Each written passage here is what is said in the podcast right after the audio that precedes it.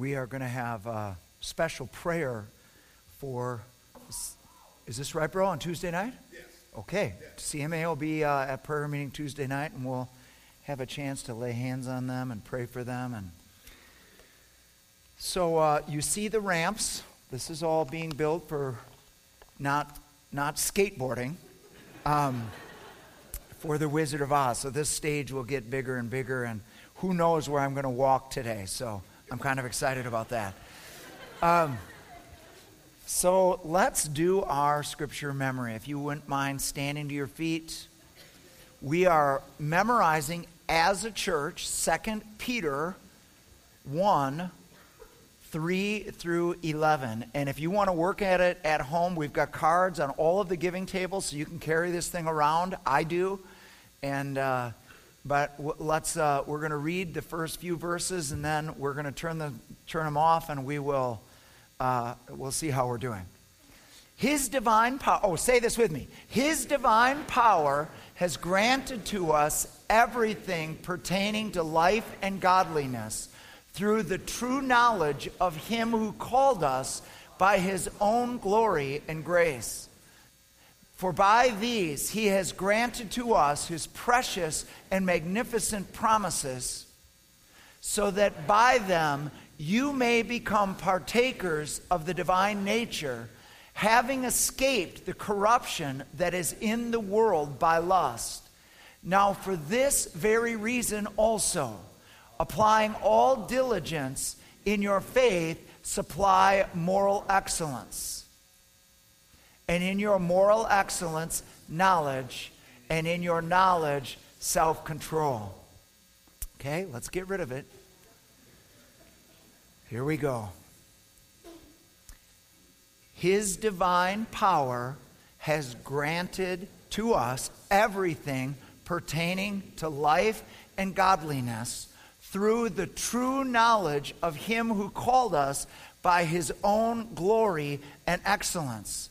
For by these He has given us His precious and magnificent promises, so that through them you may became, become partakers of the divine nature, having escaped the corruption that is in the world by lust. Now, for this very reason, applying all diligence in your faith, supply moral excellence. In your moral excellence, supply knowledge. And in your knowledge, supply self control. Not great. let's, pray, let's pray. Lord, we love you. And uh, Lord, you want our minds to be renewed. You want our hearts to be filled. Would you come and speak to each one of us in a way that only you can? Lord, I pray that everyone will leave this church today not talking about City Church or Pastor Tom or but that each would leave saying, "Oh my, my heart was burning. Jesus is alive. He has spoken to me." Would you do that, Lord? We love you and we thank you.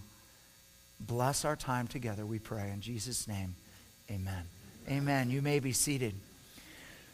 So, we're in a series called Transformed Lives. And we started the, the first week on these promises that are in verses 10 and 11 that are just unbelievably huge promises that that if these qualities that are listed here are ours and increasing, that a number of things will be true about us just because we have these qualities and we're increasing in them. One, we will be fruitful and not unproductive in our faith. We will make a difference down here. Two, we will grow in our assurance. We will grow in confidence and will never stumble or fall away. And then we will also receive a rich welcome into heaven. I'm not sure what exactly that means, but I want it. Week two, we talked about the foundation. What is ours by faith? All of these things have to be added to faith. Faith is the foundation. The foundation is not what we do for God, it's not our goodness, our religion. The foundation is what God has done for us in Christ. It's about the finished work. It's about Him releasing by grace His divine nature, which is another way of saying He's adopted us. He's given us, we're born again. We're born into the family. We have His very nature in us. And we are to add to that foundation moral excellence, or the, the, the Greek word is arete or virtue.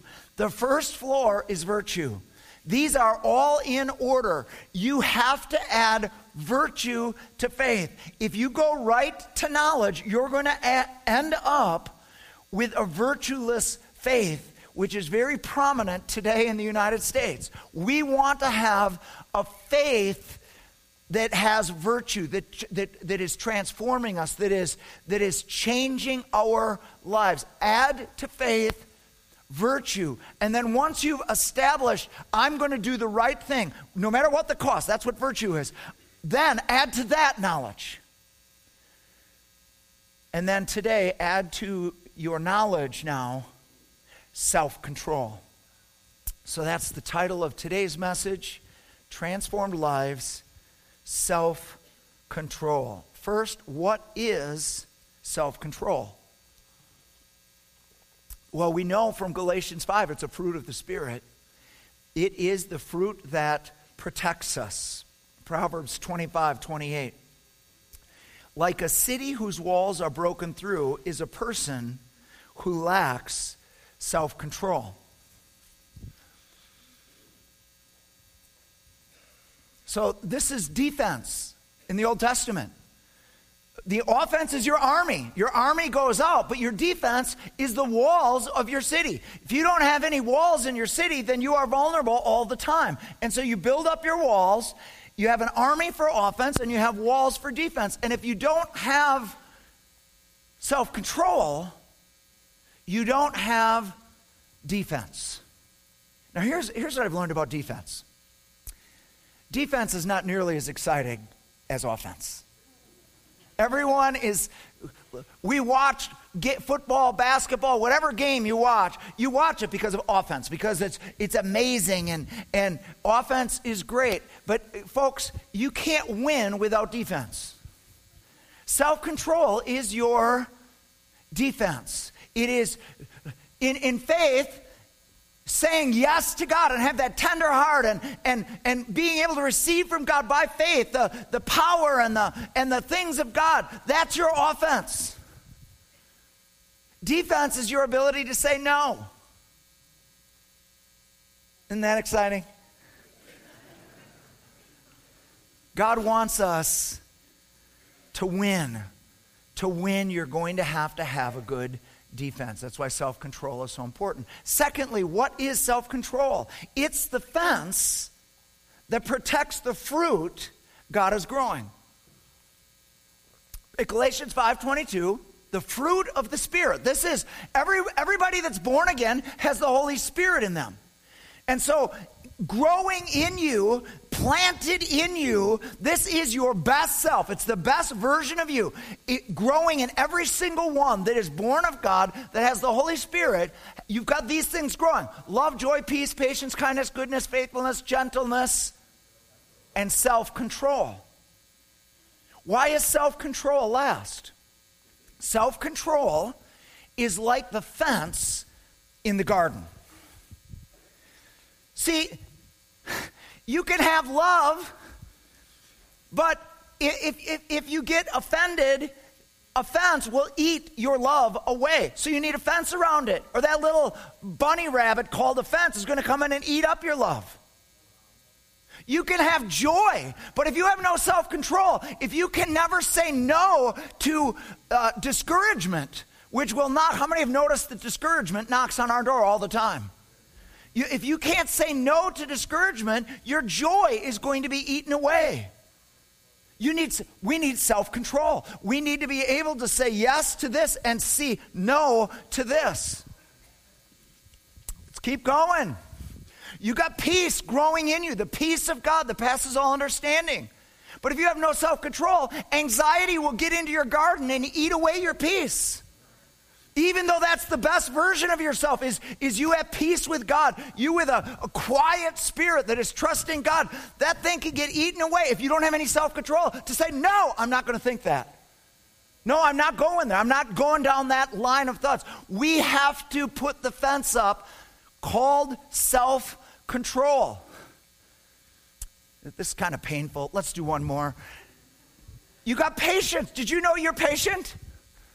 By the fruit of the Spirit, this is the best version of you. This is in your identity in God. The Holy Spirit is growing patience. But if there is no fence, frustration comes in and eats patience away. And pretty soon, we're yelling at the car in front of us. Pay, pay. I heard that amen. I heard that amen.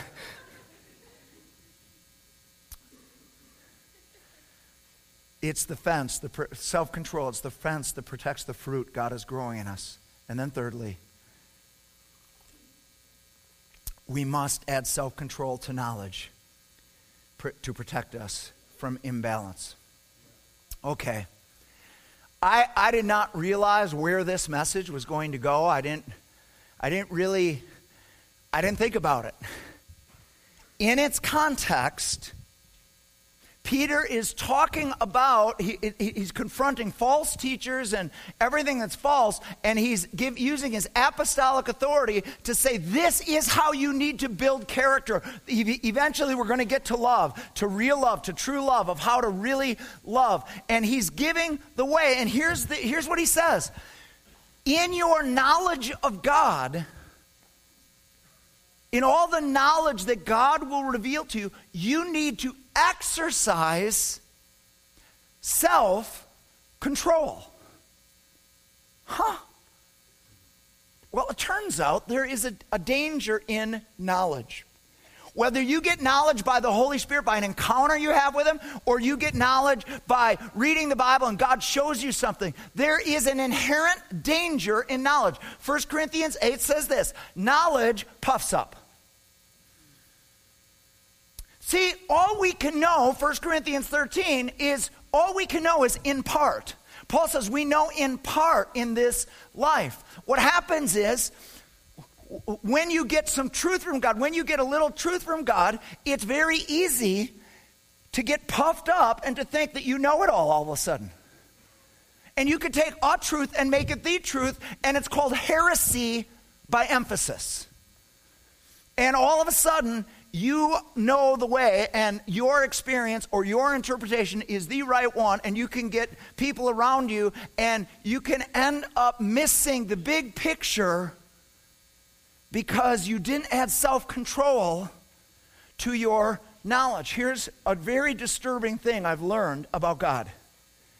I've been a, a christian now for let's not even talk about how long i've been a christian because it's been a long time. Um, 30 37 years, 38 years. I've been a pastor for 35. Um, God is going to let you believe whatever you want to believe, and He'll let you evangelize it. This is the day of false prophets, false Christ, false anything. You, whatever you want to believe, whatever you choose to believe, we live in darkness right now. It's part of the test of this time. You're going to have to choose Jesus and choose truth in the midst of darkness. And there's a lot of voices around us. Has anybody noticed that? And did you notice God's allowing it? God's allowing people to say and pro- pro- pro- proclaim whatever they want to proclaim. A book that ve- affected my life intensely is called The Final Quest by Rick Joyner. It's about the end times revival. It's a series of prophetic experiences that he had, and he, he, he writes these out and tells the whole story. And um, I, I, make our elders read it. I've made our staff read it because I, I believe it. I believe this is a key, a key revelation, if you will, for revival. And um, the book starts out that he, he sees the Christian, the state of the Christian church in America, and it's just a mess. It's just people are divided, people are, are distracted, people have weapons, but their weapons are on the ground. People, uh, some are in the enemy's army, they got caught up with the enemy, they don't even know. And it's just a, it's just a mess. And this man appears to him called wisdom and he says, if you want to win this battle, you got to climb that mountain. He looks behind him, there's a mountain. And he gets to this mountain, and it turns out every step of this mountain has a name, and it's a biblical truth. And the first one is salvation, and then there's water baptism and unity of the brethren. And I, I remember one of them's called, it's just the whole level is called Galatians 2.20. And the enemy's arrows can't reach that one because that's the one that says, I'm crucified with Christ, where we lose our rights and we, we put our identity in Christ. And, and, and, but he keeps climbing because wisdom says you need, you need to climb this mountain to win this battle. And, and finally, and he's encouraging people that are at every level to come and climb with him.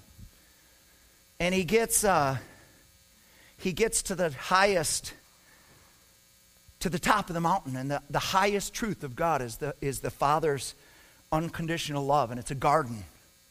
And, it's a garden, and, and it's ex- experiencing the unconditional love of the Father. And he doesn't want to leave once he's there. And wisdom has to say, listen, this, this whole mountain is inside of you. You can take this wherever you go. You know, but we need you to go back and fight the battle. And so so th- they go back down, and, and because of their encounter of God, their armor is gleaming, it's shining. And Rick Joyner knows this feeling as he's coming down like there is no there is no army that is going to stand against us now we can do anything i can't wait to go after the enemy and he gets right down to the bottom they're just about to go to the uh, to go into battle. And wisdom he, he turns to wisdom and wisdom says this put this mantle on. And there's a mantle on the ground and it's called humility. And he puts this mantle on and all of a sudden all the glory all the shining it's all gone. It's just really really drab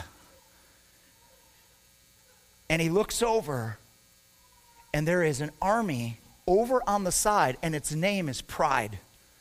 And it's waiting in hiding for the, the saints of God to go out. And just then, the, the commander of this army that's just been in the presence of God and experienced the unconditional love of the Father, he says, Charge! And they run out, and this army called Pride comes up behind. And Rick Joyner is horrified. He starts yelling and screaming to watch out, watch out, watch out, it's a trick. And wisdom says, You're wasting your time.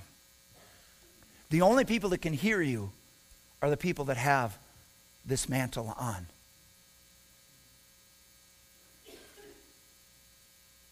What happens next is horrifying. These people that have just climbed the mountain, that have just experienced the, the highest encounter with God, are all taken by doctrines of demons into different camps. One demon, one little thing, just takes them this way, that way. No one can tell them anything anymore because they've experienced God and they've experienced the highest. And so they're easily deceived. Rick Joyner looks over at wisdom, and wisdom says this to him you have taught in your books to retreat in fear leaves you vulnerable to the enemy. And he said, and that's true. He said, but what you haven't taught is to advance in pride makes you equally vulnerable to the enemy. I remember the first time I read this story. I'm kind of a, a revival buff, revival through history. I remember reading this the first time, and I was in so much pain because this is the story of the church. God starts moving, God starts doing things, people start getting alive in God, and then all of a sudden God can't use them because they get so filled with themselves and their movement and their book and their whatever that now uh, it, it, all of a sudden God has to back away.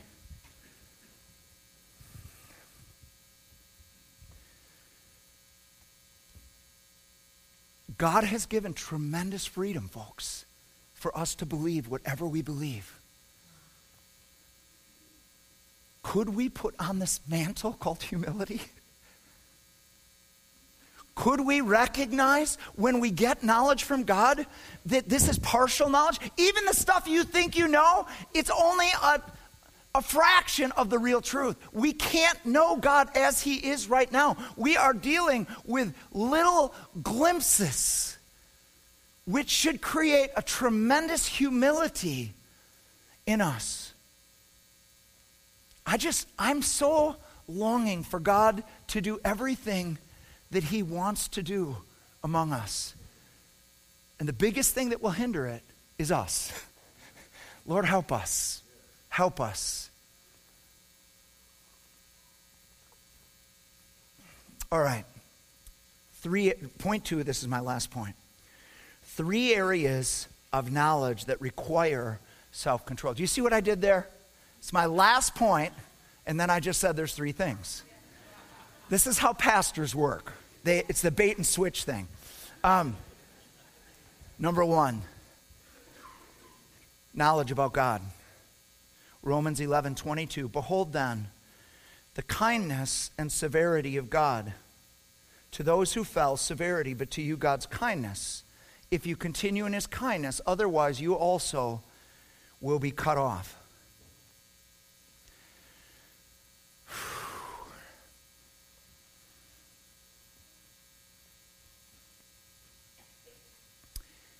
Today, we live in a humanistic society, and that humanism has affected the church. What humanism simply says is that man or mankind is the middle. Everything is to serve mankind. Mankind's happiness is the highest value on this planet. Mankind's happiness, man, mankind's progress, mankind's comfort is the highest value.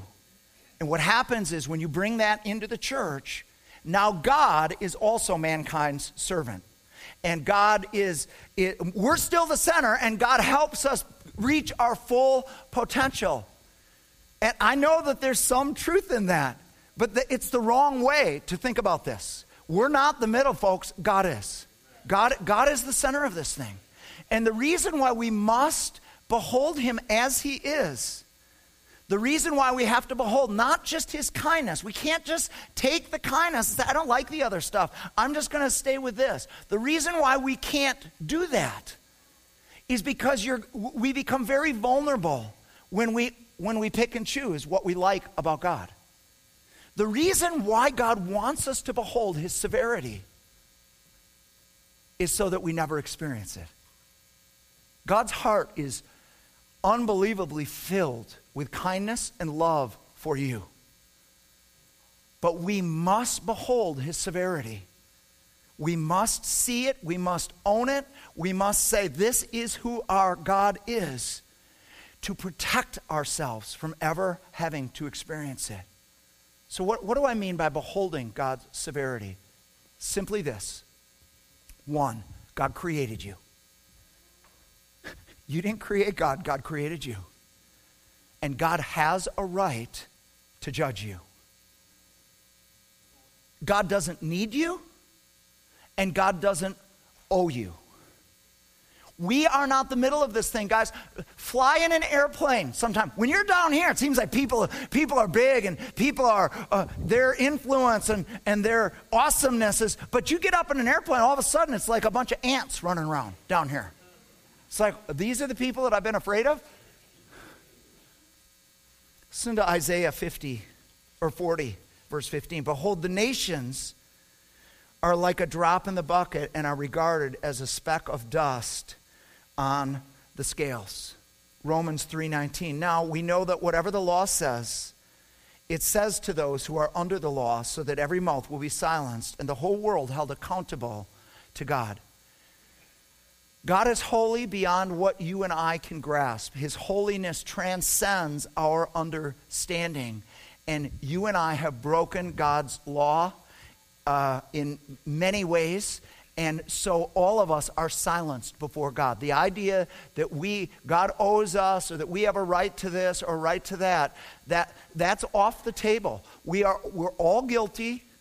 And on that judgment day, the idea that you're going to be able to t- co- complain to God and tell God why it was okay for you to do X, Y, and Z, it, it's just not true. We're, we're all accountable and we're all silent.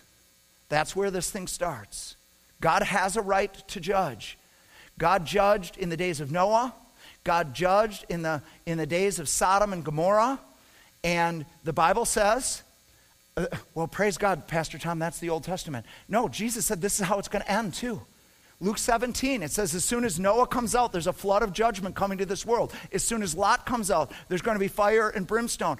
God's this is who God is. He is holy, and the whole idea that He owes us or that somehow um, he, we are the middle and God is just serving us, that's not true. It says in, in Psalm 115, verse 3 the Lord is in His heavens and He does as He pleases. The center of this thing is Him and who He is. Now, we're to be- behold His severity and we are to behold His kindness. God is kind behind, beyond all comprehension. Sin separated us from his presence, but it never separated us from his love. No one loves you like God loves you. you, you it's impossible to comprehend the fullness of God's. The Bible says actually, once you grasp God's love, you will walk in the fullness of God. His, his love and his graciousness and his patience with us is beyond our comprehension. Pastor Tom, help me. How, how, can we, how can we grab a hold of it? We get a glimpse of who God is in the cross. You see his severity on the cross. That God could not overlook the sin of mankind and just forgive us because he loves us. He had to punish it. He sent his son to die for us. There had to be a blood sacrifice. All the lambs of the Old Testament are pointing to God's severity against sin. God's holiness must be met. And Jesus fulfilled that on the cross. We see the severity of God, that God punished sin on the cross. We also, of course, see God's greatest kindness on the cross. This is his love and his mercy sent Jesus. This is why Jesus came. He wanted to be with us. John chapter 12, 32 and 33, Jesus says, If I be lifted up, I will draw all people to myself. This, this he spoke about his death, about the way he was going to, to be lifted up on the cross. This is the kindness of God today. I see it. I see it. I see God drawing people all the time. We have testimonies every Tuesday morning of what God has done just in this last week. And the amazing testimonies of God drawing people. Last week, I had the privilege to be at a sister church in Seattle. I was doing a, a conference for them, and uh, Saturday and Sunday, I spoke five times. I spoke to their leaders, and then, and then, then the conference Saturday night, Sunday morning twice, and Sunday night. And Sunday night, it kind of all focused on Sunday night. Sunday night was the glory meeting, and God was touching people. So I was up very, very late praying for people. And this pastor friend that I have in Seattle, he's just no mercy. He, I'm there, he's going to use me. So I'm also speaking twice Monday morning to pastors. They're bringing all these pastors together. And so I'm up early Monday morning. I've got done with these five things, and I'm at a hotel. Every morning I go into this breakfast area early before anybody else is there and have my quiet time. I'm way in the back corner, and all I want to do is be left alone. I've got all my, my books spread out. I've got, my, I've got my coffee. The breakfast isn't ready yet, but the coffee is, praise God. So I, have got my coffee and I'm there. I, I, need to, I need to get a hold of God and I need to prepare these two messages. I've, I've got them, but I need to work on these messages for the pastors because I haven't had any time to think about it. All I want to do is be left alone. So this lady walks in to the breakfast area. She's a young professional probably about 30 years old. and the entire place is empty. And she comes all the way over to my little counter in the corner, and she says, This is where there's a plug. She's got a plug in her laptop. What I want to say is, that, sweetheart, there's plugs all over this kitchen area or this dining room. But I'm like, well, okay. I said, why don't I move down here and then you can be next to the plug? She said, no, my cord reaches. No, no problem. Well, her cord didn't reach. We're in this huge place, and it, we're all, it's no, not another soul is there, and here I am, and I'm not kidding you. She is right here. I mean, almost directly across me. She's just a little kitty corner, and I'm like, okay, okay, God. Okay, God. There, there's no way you can miss that kind of divine appointment. I mean, I know that there's nothing going. I mean, I'm twice her age. There's not like there's some type of attraction. This is just God and angels got this woman to take this spot and no other. And so I'm like, all right, how are we going to do this? So I ask her why she's here, and she's, uh, she's just finishing up residency. She's applying for this high powered job at a, at a Seattle hospital, and her interview's at 10 o'clock, and she's just getting ready uh, for it. And and she she was in Colorado and then Tennessee and now she's her whole life is is in the balance of what the next step is going to be and and so we we chat about that I go get another cup of coffee and I'm come back I'm like okay well we need to talk about things so I ask her I come back and I say so did you have a church community when you were in Colorado and she said, You know, it's a funny thing. She said, uh, My parents were born in England and they were part of the Church of England. Then they moved to New York and they were part of the Anglican church out there and they became so disappointed and saddened because of immorality and affairs that were going on that we just didn't go to church. She said, I, I just, we ne- I never went to church growing up. But I've always wondered. And she said, I was planning on becoming involved in a non denominational church in in Colorado, but residency just took up all of my time and I never I never got to. She said, "You know what I She said, "You want to know what I really need? I need Christianity 101. I need somebody to explain to me I need somebody to explain to me what Christianity even is." Guys, you, you can see here, there's no boldness required here. There's no me stepping out. I mean, this is the pure love of God drawing all people to Himself.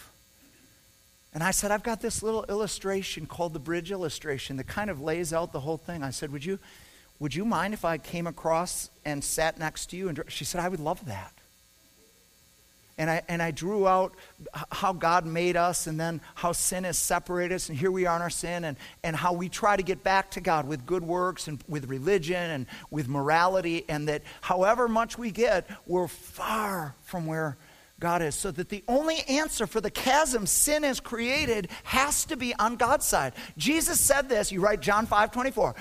Whoever hears my message and believes him who sent me has eternal life and will not come into judgment. I said, This is a really important message. Instead of dying and being separated from God, we get eternal life. And instead of a judgment for sin, there's no judgment for sin. I said, What do you think God did to bridge the gap between him and him and mankind? She looks at that thing and she says, I have, I have no idea. Guys, do you know what a privilege it is to tell somebody what the gospel is? As I draw that cross that bridges the gap, that Jesus didn't come to be a good example, even though he was the best example. He didn't come to teach, even though he was the greatest teacher. Jesus came to die. God's holiness did not separate us from his love. And it, it was just beautiful. I had to write down what kind of Bible she needed to get. And it was, it was just beautiful.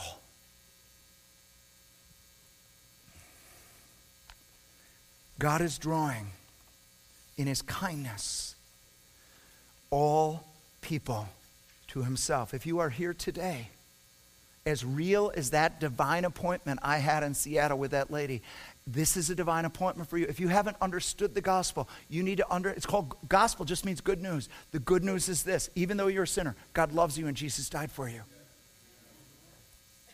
But we, we need to respond. We need to open up our heart.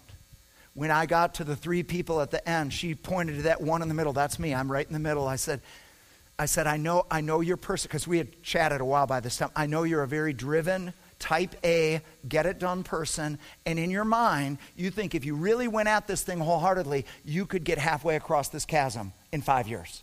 I said, it's not how it works. This isn't about what we're going to do for God, it's about what God did for us. You get over as a gift. And so I wrote out the prayer for her, told her what the prayer was. I said, I'm, I'm going to, would you mind if I prayed for her? She said, I would love it. And uh,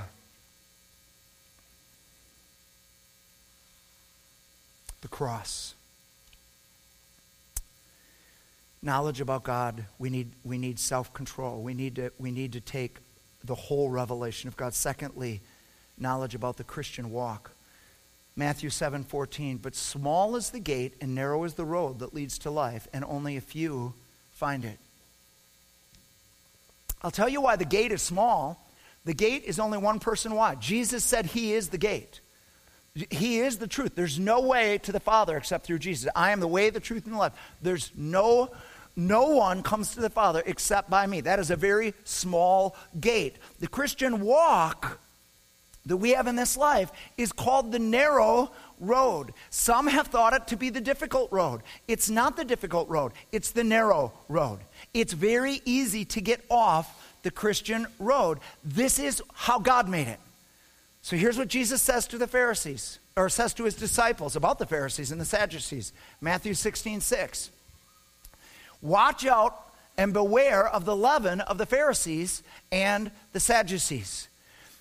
We find out a few verses later. He's talking about their teaching. Their teaching works like leaven. Leaven means a little. It's very easy to get off the Christian road. These are the two sides. The Sadducees are the liberals. They don't believe the Bible. They don't take it literally. They don't, they don't believe in miracles. They don't believe in an afterlife. Here's what they believe in culture. Get along with culture, be happy, self is the middle, use as much religion as you want as long as it's helping you but it, the center of this thing is self. This is exactly what Peter is warning about in 2 Peter uh, a knowledge of God that has no virtue attached to it, that has no holiness in it, that where freedom is really license to be immoral, license to be greedy, license to just do what everybody else is doing.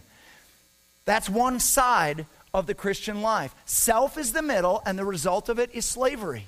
The other side is called the Pharisees. The Pharisees are the Bible believers. These guys have the middle, their interpretation of the Bible, their rules about the Bible. Here's, here's the warning Jesus gives them.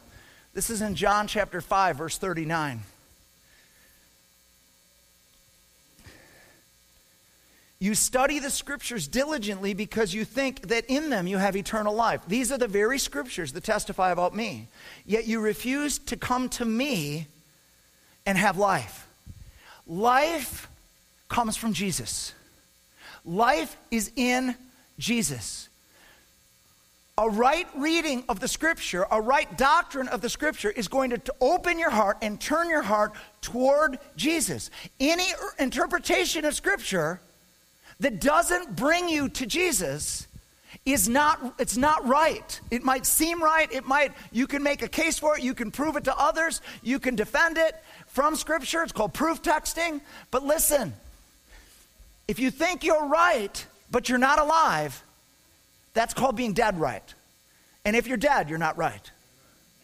Life comes from Jesus.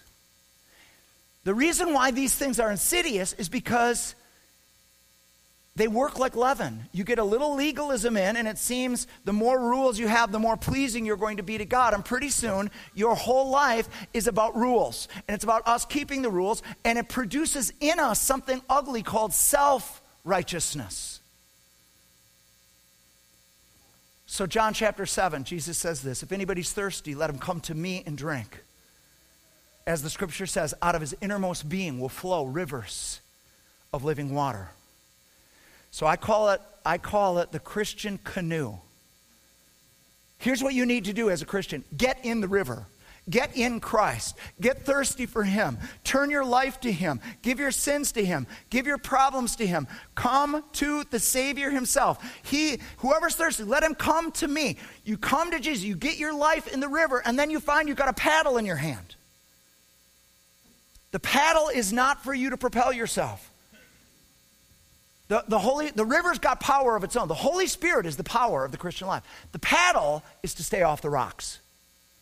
The paddle is don't go to the left, don't go to the right. Keep your eyes on Jesus. We're all going to get off that narrow road. We either get in bondage to self or we get in bondage to legalism. The fruit of whatever we're in is slavery. That's a warning. Now get back on the road. Get back to Jesus. I'm disappointed. I'm heartbroken. My Christianity is not working. Well, check your Christianity and see if you're on the right road. Amen. Get back on the road. Jesus is life. Jesus loves you. Has something taken you away from simple devotion to Christ? And now you're all caught up with this or all caught up with that. It's called the paralysis of analysis. Get your eyes back on Jesus self control in the Christian walk. And then, thirdly and lastly, self control and the knowledge about our identity. We are unworthy servants. Luke 17 10. So you also, when you have done everything you were told to do, should say, We are unworthy servants. We have only done our duty. If you read the one year Bible with me, this is interesting to me. This is this morning's verse. This is, this is the reading this morning. In the version I've got, it's, it's after you're done obeying God, what you need to say to God and say about yourself is, I'm undeserving. My obedience has not earned me anything with God. Entitlement will undermine faith. Obedience to be blessed, that's Old Testament, folks. And we couldn't keep that covenant, remember? Remember, you read the you read the old covenant, you're going to find judgment, judgment, judgment, judgment, judgment. If you obey, you'll be blessed. They that one doesn't work. Our identity, we are unworthy servants. We are called to obey God because we love Him, but our obedience doesn't earn anything. Favor from God comes in the new covenant, not because of our obedience, but because of His grace or his favor for all who believe. We did Romans 8 15.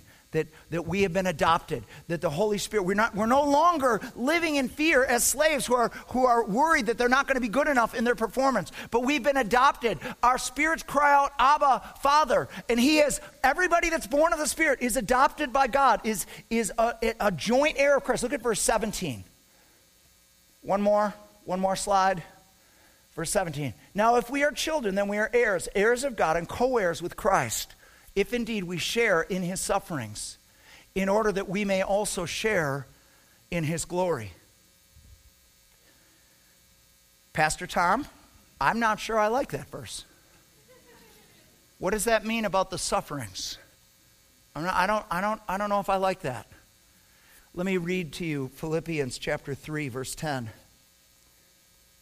that I may, Paul speaking, that I may know him, experientially know him, and the power of his resurrection, and the fellowship of his sufferings. The greatest way God expresses favor to us is bringing us into the true knowledge of who he is.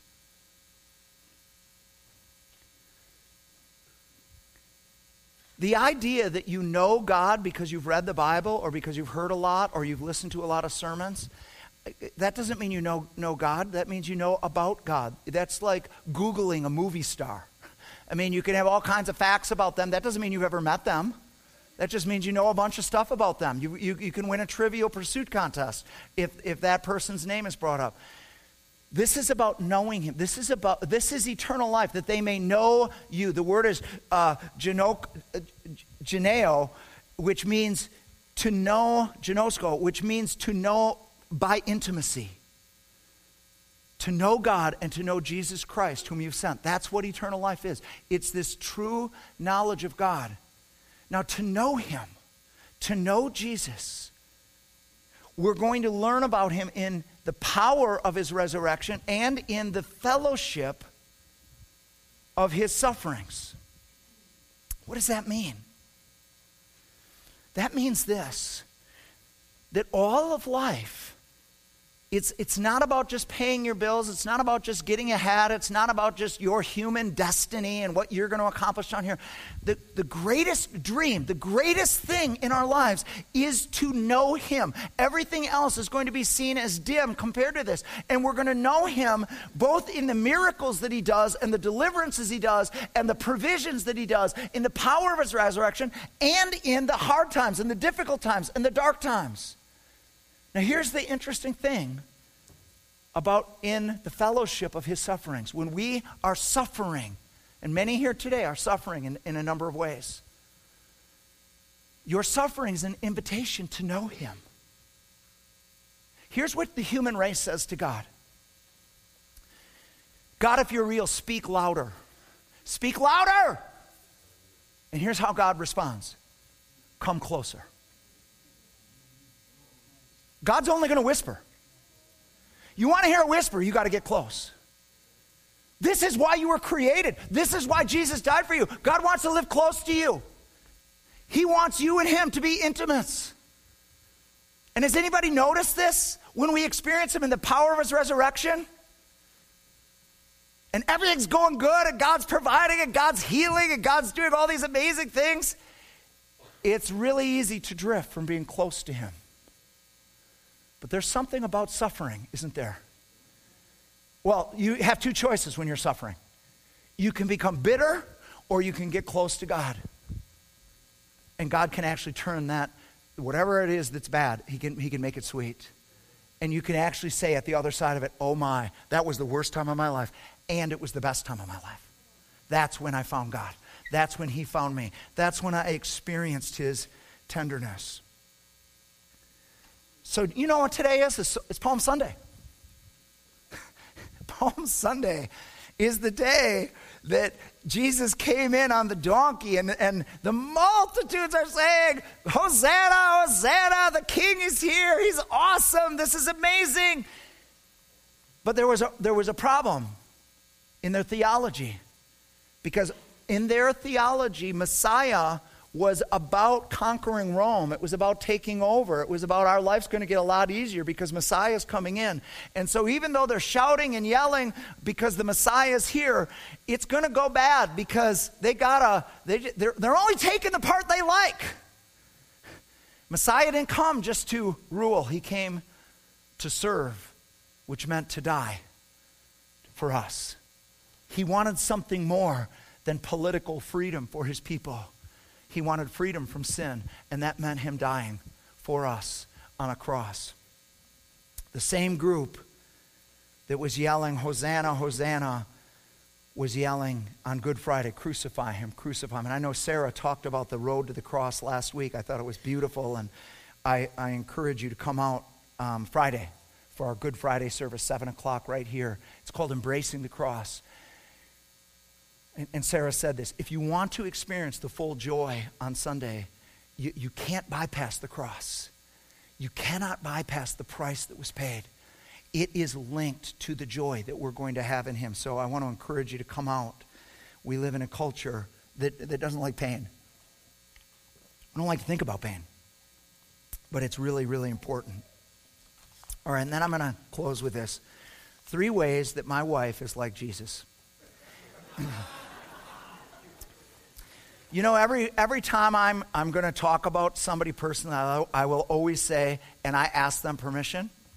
I'm going to just say with confidence today, I didn't ask her permission. She never would have let me talk about how she's like Jesus. So here we go. Um, It's, and it's so perfect today because she's only coming to the 6 p.m. service. So by the time she's mad at me, it'll be too late. Um, I want to give you three ways that my wife is like Jesus. Number one, you sit down one on one with my wife, and you're going to find out that she likes you. She has a tremendous sympathy for brokenness, for pain. She has a tremendous understanding and just an allowance for human beings and, and this ability to like people and see what is good and what's beautiful right in the midst of pain and brokenness. And that's just how Jesus is. When he looks at the human race, his heart is filled with compassion. He knows about your sins. He's seen rebellion. He's seen bad choices. But he also sees the darkness that we live in every day. He sees the brokenness we're born into, and he feels compassion. It's why he left heaven and was born on this earth, was because of his compassion. He didn't come just to save the lost, he came to seek them. Second way that my wife is like Jesus is she's an amazing listener. She will listen to what you're saying and then she will give you just the right encouragement or ju- if you want advice, just the right advice. She's very, very wise. And that, that is who Jesus is. If, if you are with Jesus and you spend time with Jesus and you tell him what your problem is and you tell him what your pain is, you tell him what your suffering is, he's going to comfort you and he's going to give you wisdom. He'll get, he won't give you the whole picture, but he'll give you the next step. This is how you need to respond in this situation. Great, just great advice. But here's the third way that she's like Jesus. You can spend a lot of time with my wife and realize after the fact that you didn't really learn anything about her. Because she doesn't reveal stuff about herself unless you really, really want to know. She's an introvert. And she's just, she, some of us, it's all out there all the time, you know? But for her, you're not going to get that information unless you really want it. This is how Jesus is. Our relationship can be very shallow with Him, and He will allow that. And our relationship with Him can really be all about us. It's all about our problem, our brokenness, our sin, and our need for comfort, and our need for provision, our need for a miracle. And, and, it, and, and it, we can live our whole Christian life at that level. But sometimes people go far. Paul went farther, didn't he? He said, I want to know him. I must know him.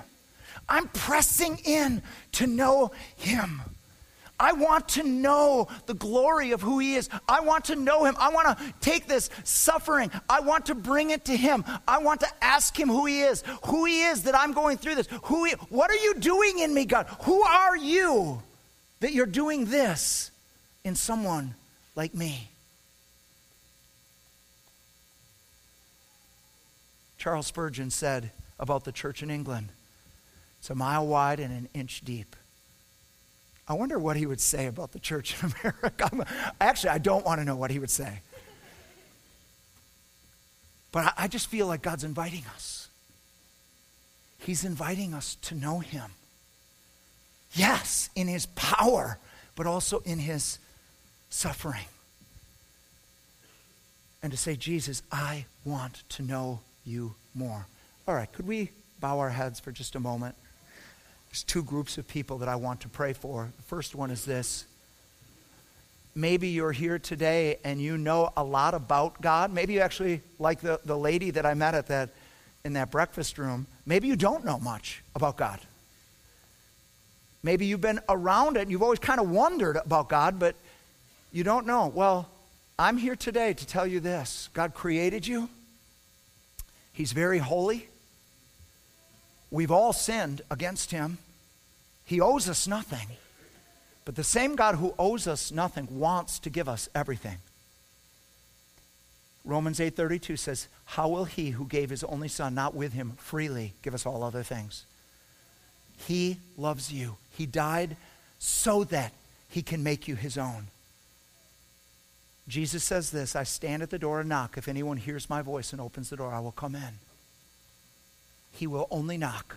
You have to say, Please, Jesus, I'm opening my door. I have every head bowed because this is between you and God, not you and your mom, not you and me, not you and grandma. This is just you and God.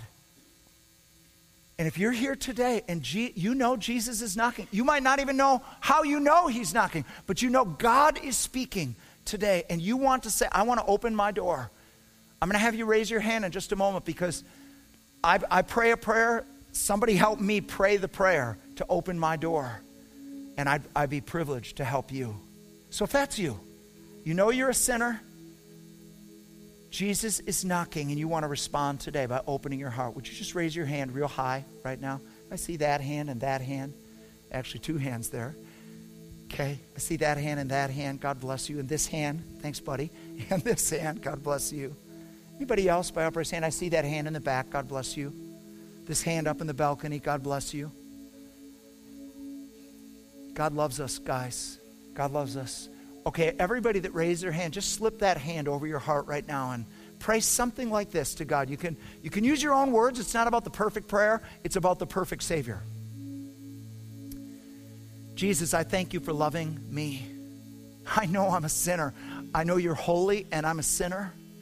And I know I am, if this is about my good works, I'm silent before you. But Lord, I also own that you love me and that you came into this world to die for me on the cross. And today, God, I hear you knocking. I want you to know I hear you knocking. And right now, by faith, I'm opening my door. Please come in. Come in and save me. Come in and wash me. Come in and forgive me. Come, make me born again. Pour out your Holy Spirit on me. And take the rest of my life to be used for you, but more, more importantly, with you. In Jesus' name I pray. Amen. Then could we stand to our feet?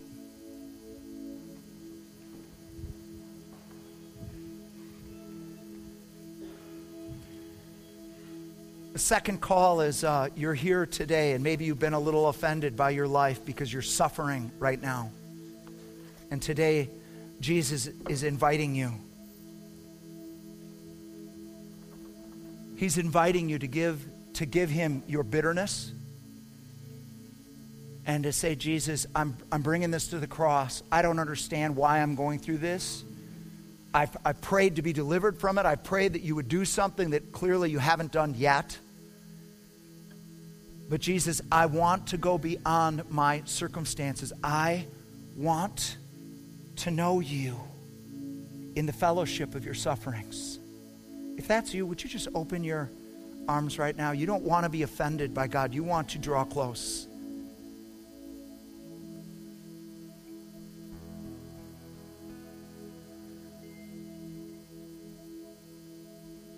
Lord, there is something about everything going really well that makes us vulnerable. It says that if anybody thinks he stands, let him watch lest he fall. And there's something about our suffering, our trials, our difficulties that they're like a ladder to walk to you. They're like a, an invitation to come. And Lord, you know every problem here, every pain here, every suffering, and you are moved by human brokenness in all of its forms. You are moved by broken relationships and, and bills that are unpaid and, and pains that don't seem to go away. Lord, today we're asking you to draw us close. We're giving you what's bitter in our life. We're bringing it to your cross and saying, Jesus, I must know you. I must know you. Show me who you are, who you are to me, who I am in you. Lord, if I'm off this road, show me which side I'm on and help me get back on this road. I'm bringing my thirst to you, Jesus. Let rivers begin to flow in this place, I pray, God. In Jesus' name, amen. Well, I'm not sure exactly how we're going to do ministry teams but we'll have people up here somewhere to pray for you. Um, we're going to continue to worship. It's 10 o'clock, so pick up your kids. God bless you. Have a great week.